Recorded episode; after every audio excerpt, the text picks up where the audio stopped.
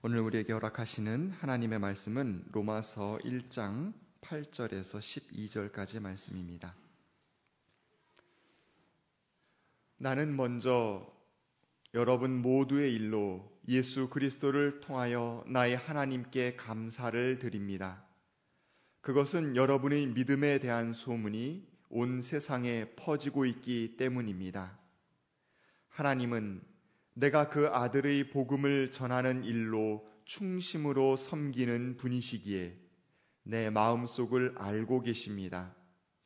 나는 기도할 때마다 언제나 여러분을 생각하며 어떻게 해서든지 하나님의 뜻으로 여러분에게로 갈 수 있는 좋은 길이 열리기를 간구하고 있습니다. 내가 여러분을 간절히 보고 싶어 하는 것은 여러분에게 신령한 은사를 좀 나누어 주어 여러분을 굳세게 하려고 하는 것입니다.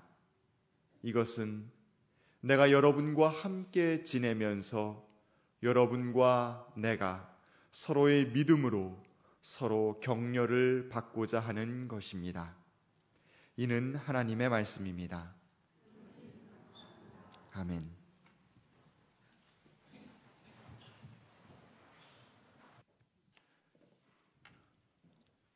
네, 주님의 은총과 평강이 교회 여러분 모두와 함께 하시길 빕니다.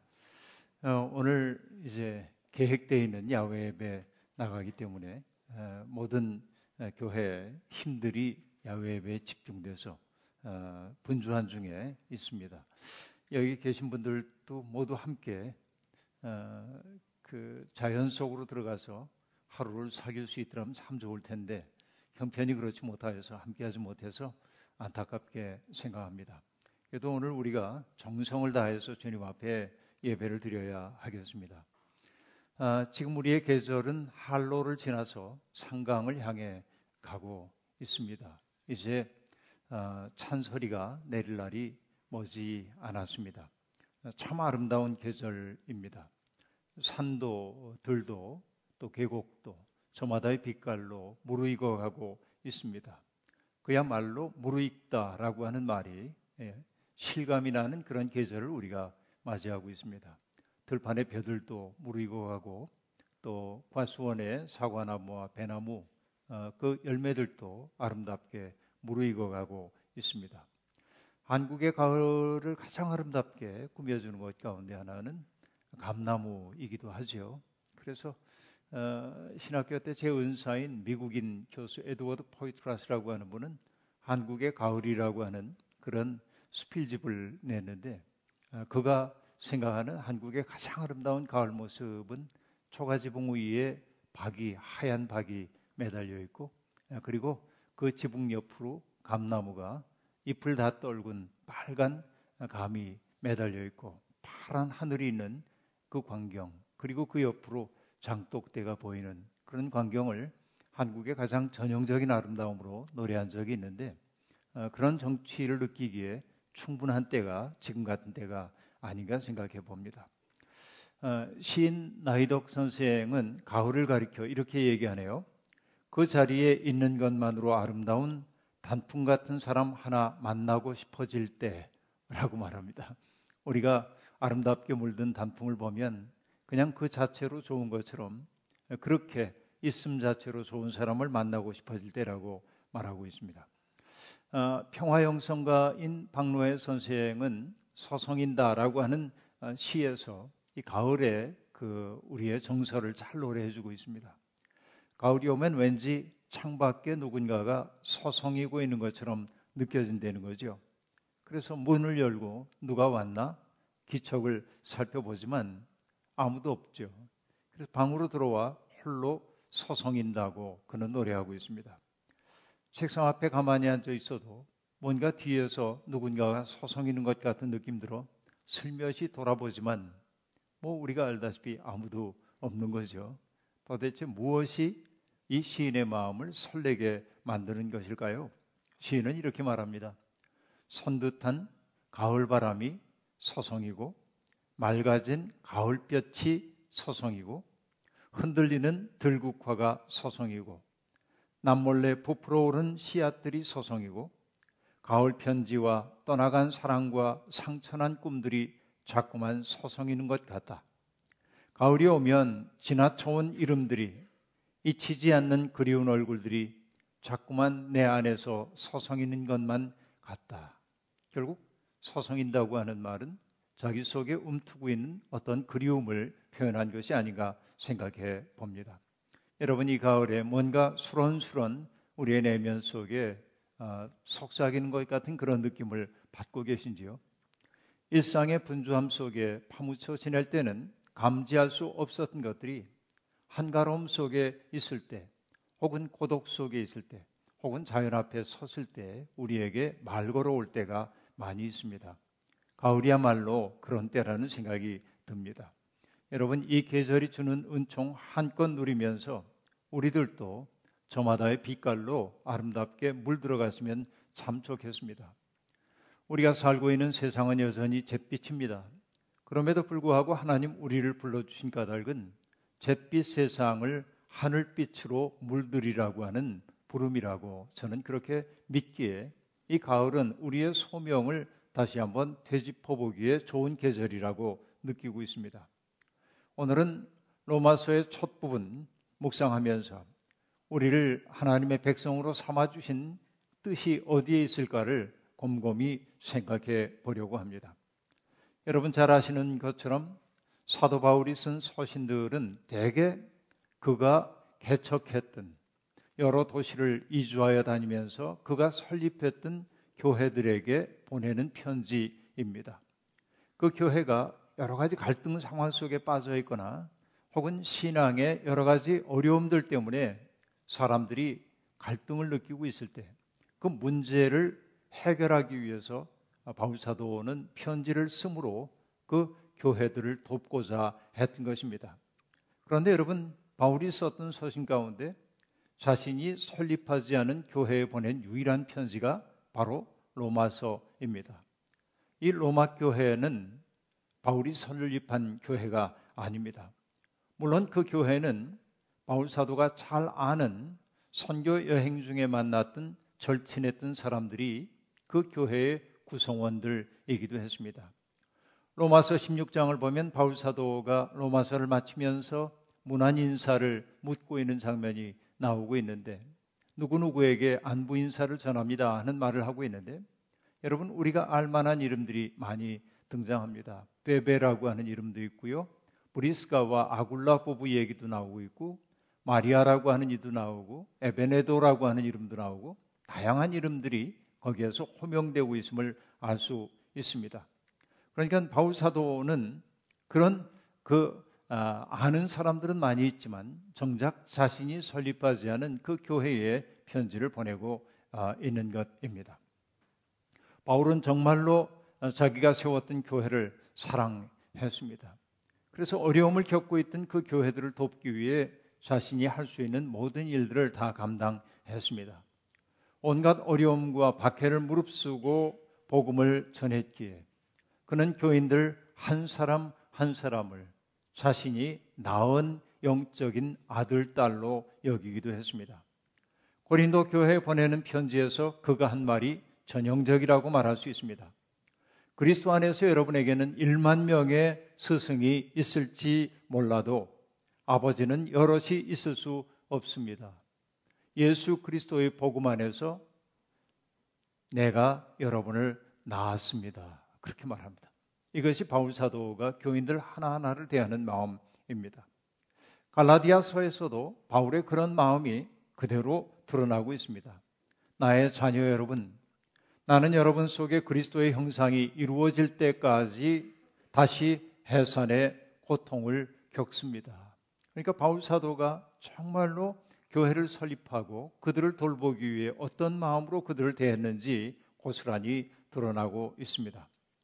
그러면 여러분 바울 사도는 자신이 세우지도 않은 로마 교회에 왜 편지를 보낸 것일까요? 그 로마 교회의 여러 가지 문제들을 해결하기 위해서일까요? 물론 그 교회 안에는 믿음이 강한 사람들과 그렇지 않은 사람들의 갈등이 있었고 바울은 그 문제를 언급하기는 합니다. 그러나 여러분 이 로마서를 보냈던 그 동기 가운데 하나는 뭐냐면 바울의 선교적 열정과 관계가 됩니다. 다마스커스에서 부활하신 주님을 만난 이후에 바울 사도는 안디옥 교회를 기반으로 해서 세계에 복음 전하는 일을 열정적으로 감당했습니다. 세 번에 걸친 전도 여행을 통해서 바울 사도는 로마를 중심으로 해서 로마의 동편 지역의 선교를 어느 정도 마무리했다고 확신하고 있습니다. 그렇게 그는 땅 끝까지 이르러 복음을 전하라고 하는 주님의 명령을 수행하기 위해서는 로마 제국의 서편 지역, 특별히 땅 끝이라고 일컬어졌던 오늘날의 스페인 서바나까지 복음을 전해야 한다는 마음의 열정이 불타고 있었습니다.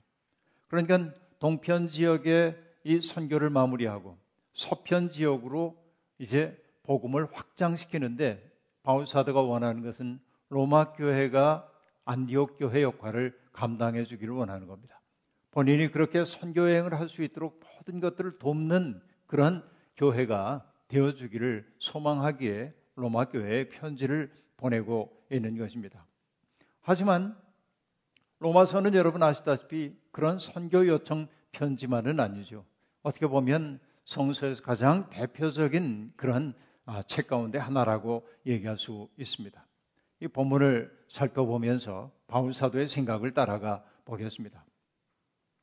여러분 바울은 먼저 고린도 교인들의 그 믿음에 대한 소문이 각지에 나고 있어서 그것을 인해서 자신은 하나님께 감사한다. 그렇게 말하고 있습니다. 로마 교인들의 믿음의 소문이 구체적으로 어떤 것인지는 언급하고 있지 않기 때문에 알 수는 없지만 미루어 짐작할 수는 있습니다. 로마라고 하는 그 세계는 어떤 세계입니까? 힘이 정의라고 하는 논리가 지배하고 있는 것이 로마 제국 특별히 로마라고 하는 시라고 얘기할 수 있겠습니다. 힘이 정의입니다. 힘 있는 사람이 힘 없는 사람을 지배하는 것이 당연시되고 있던 세상입니다. 그러나 복음을 마음속에 영접했던 사람들은 그러한 당시에 상식이 되어 있던 가치관을 뒤집기 시작했습니다. 그리스도를 믿고 따르는 사람들의 삶에 새로운 질서가 생겨나기 시작했습니다. 그렇습니다. 로마가 누리고 있는 풍요로움이라고 하는 것은 어디에서 비롯된 겁니까? 피정복민들에 대한 착취에 기반을 둔 것이었습니다. 로마가 자랑하는 로마의 평화라고 하는 것은 압도적인 군사력에 바탕을 둔 그들만의 평화였습니다. 풍요로움도 평화라고 하는 것도 특수한 사람들에게만 국한되어 있던 평화였기에 그것은 허구의 평화요, 허구의 풍요로움이었다고 말할 수 있겠습니다. 그런 문화 속에서 힘 있는 사람들이 그렇게 누리고 사는 것이 당연시되고 있는 세상에서 예수를 믿고 따른다고 하는 것은 인생의 모험이 아닐 수 없었습니다. 지배가 아니라 섬김을 추구하고 독점이 아니라 나눔을 실천하고 폭력으로 얻어진 평화가 아니라 비폭력적인 평화를 추구하는 사람들, 그들은 그야말로 새로운 존재들이었고 그런 존재의 나타남 때문에 영향을 받은 사람들이 점점 늘어나고 있었고 바로 그 로마 교회의 소문이 각지에 퍼져나가고 있었다는 것입니다. 방탕하고 음란하고 폭력적인 문화의 한복판에서 시작된 소박하고 따뜻한 하나님 나라 운동 그것이 많은 사람들에게 감동을 주고 있다고 바울 사도는 그렇게 이야기하고 있습니다. 그렇게 바울은 그런 로마 교회를 기억하면서 늘 기도하고 있다고 말합니다. 그는 자기의 말의 진정성을 입증하기 위해서 자신이 하나님 앞에 기도하고 있다는 사실을 하나님이 잘 아신다고 말하기도 합니다. 그리고 그는 로마 교인들과의 만남을 학수고대한다고 말하고 있습니다. 선교 후원 요청을 위해서라고 지레 짐작할 까닭이 없습니다. 여러분, 그는 그런 뜻이 없는 것은 아니지만 그러나 바울이 더욱더 로마 교인들을 보고 싶어 하는 까닭을 그가 오늘 읽었던 본문 말씀에서 밝혀주고 있습니다. 그들에게 유익을 끼치기 쉽기 때문이라고 바울 사도는 말하고 있습니다. 내가 여러분을 간절히 보고 싶어 하는 것은 여러분에게 신령한 은사를 좀 나누어 주어 여러분을 굳세게 하려고 하는 것입니다. 이것은 내가 여러분과 함께 지내면서 여러분과 내가 서로의 믿음으로 서로 격려를 받고자 하는 것입니다. 바울 사도가 신령한 은사를 나누어 준다고 말해서 여러분 이 말을 오해할 것은 없습니다. 마치 내 소유물처럼 누군가에게 주거니 받거니 할 수 있는 것이 은사란 말 아닙니다. 바울이 하는 말의 의미는 어떤 것일까요? 자기에게 베풀어 주신 하나님의 은혜에 대한 그 이야기를 로마 교인들과 더불어 나누고 싶다는 그런 뜻으로 봐야 할 겁니다. 그 은혜가 얼마나 높고 깊은지, 부요한지를 밝히므로 로마 교인들을 그 풍요로움의 세계에 인도하고 싶다고 바울은 그렇게 말하고 있습니다. 바울은 도대체 왜 그렇게 다른 사람들을 풍요롭게 만들어주고 싶어 할까요? 그것은 여러분, 바울 사도가 빚진 자 의식을 가지고 있는 사람이었기 때문에 그렇습니다. 오늘 읽지는 않았지만 로마서 1장 14절에서 바울 사도가 말합니다. 나는 그리스 사람에게나 미개한 사람에게나 지혜가 있는 사람에게나 어리석은 사람에게나 다 빚을 진 사람입니다. 라고 말합니다. 죄인 중에 괴수인 자기를 구원해 주신 하나님의 그 극진한 사랑에 응답하는 길은 자기가 받았던 사랑을 세상 사람들에게 나누어 주므로 그들도 주님의 은혜의 세계 속에 들어오는 것 이것이 그가 해야 할 일이라고 바울사도는 분명히 느끼고 있는 것입니다. 그러니까 빚진 자 의식 속에서는 공로에 대한 의식이 없습니다. 내가 이렇게 수고했으니까 당연히 내게 보상이 와야 한다는 생각 없습니다. 다만 빚을 갚는 심정으로 그는 박해를 무릅쓰고 복음을 전하고 있는 것입니다. 바울이 사람들에게 줄 수 있는 것은 다른 것 없죠. 물질을 줄 수 있는 것도 아니고 그들에게 성공을 보장해 줄 수도 없습니다. 다만 바울은 자기 속에 있는 것 그들에게 줄 수 있습니다. 바로 그리스도에 대한 사랑. 주님의 은혜가 얼마나 놀랍게 내 속에서 역사했는지를 그는 나누어 주고 싶어 하는 것입니다. 그런데 그것은 작은 선물이 아닙니다. 그것이야말로 우리가 받을 수 있는 가장 귀한 선물이라 말할 수 있겠습니다. 미국의 탁월한 작가인 레베카 솔릿이라는 사람의 책을 읽다 보니까 이런 문장 하나를 제가 만나게 되었습니다. 가끔은 한 사람의 이야기가 더 큰 영역으로 들어가는 입구가 되어주기도 한다라는 말이죠. 그러니까 여러분 이것을 바울에게 대입해서 생각해 본다고 한다면 바울이 경험했던 하나님의 은혜에 대한 이야기가 누군가에게는 이전에 알지 못했던 더 큰 세계로 들어가는 하나의 입구가 될 수 있다는 이야기일 겁니다. 그렇습니다. 누군가의 이야기에 귀를 기울이는 순간 나를 사로잡고 있었던 인생의 무게, 나를 짓누르던 인생의 무게가 가벼워지고 이것이 죽을 만큼 힘겨운 일 아니라는 사실을 깨닫게 되면서 우리는 의외로 내 삶을 새로운 관점에서 바라볼 수 있게 되는 것입니다. 다른 사람들의 이야기를 경청하는 순간 우리를 사로잡고 있었던 우울감이 사라지고 우열처럼 우리를 괴롭히던 삶의 무게가 줄어들기도 합니다. 레베카 솔릿의 그 책을 번역한 김현우 선생은 바로 그러한 과정을 거쳐 일어나는 것이 성장이라고 말하고 있습니다. 우리의 믿음의 성장도 그런 방식으로 일어나는 거죠. 그 아, 김현우 선생이 이렇게 얘기합니다. 타인의 이야기가 들어올 자리를 마련하기 위해 내 이야기의 일부를 비워내는 것, 그렇게 타인의 어휘를 나의 것으로 받아들이며 더 커진 경계 안에서 나를 발견하는 것을 성장이라고 부를 수도 있겠다.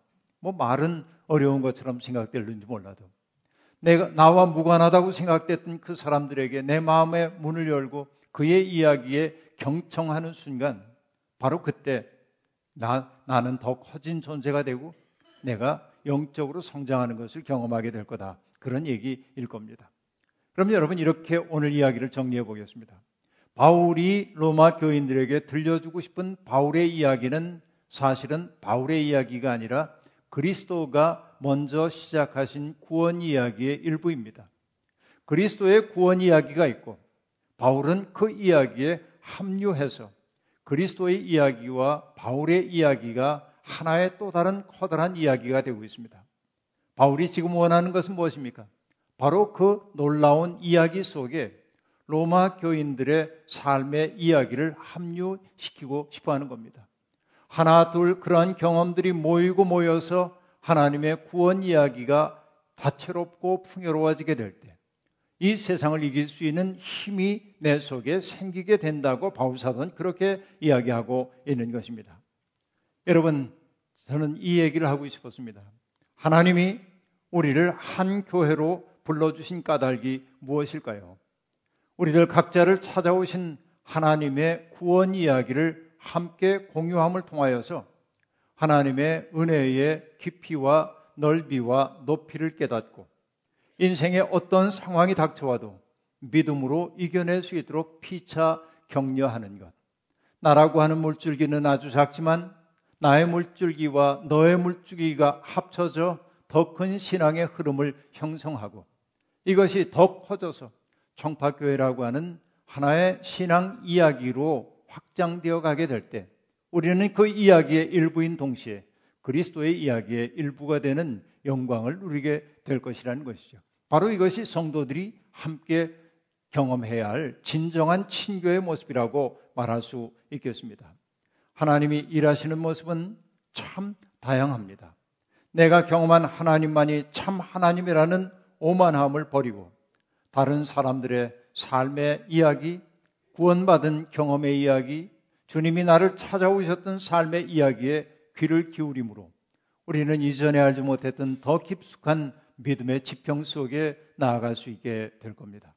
우리의 사귐이 또 우리가 함께 예배드림을 통해서 우리의 신앙의 이야기가 점점 보편적이 되어가고 그래서 우리의 신앙이 날마다 다채로워질 수 있기를 주의 이름으로 간절히 축원합니다.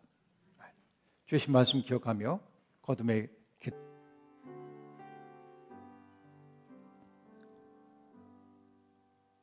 자비로우신 하나님, 우리들이 이렇게 만나서 한 교회 안에 신앙생활을 하게 된 것, 그것은 우리의 선택이기도 하지만 하나님의 계획이심을 믿습니다. 우리가 함께 만나 그리스도의 이야기를 나누게 될 때 우리의 삶은 풍요로워지고 우리의 마음 속에 있는 우울감은 사라지고 하나님에 대한 감사의 마음이 깊어질 줄로 믿습니다. 하나님, 하나님의 구원 이야기에 합류한 자의 기쁨 품고 이 땅에서 살아가는 우리가 되게 하옵소서. 잿빛 세상을 하늘빛으로 물들일 수 있는 내면의 능력이 예배를 통하여 우리 속에 자라나게 하시옵소서. 예수님의 이름으로 기도하옵나이다. 아멘.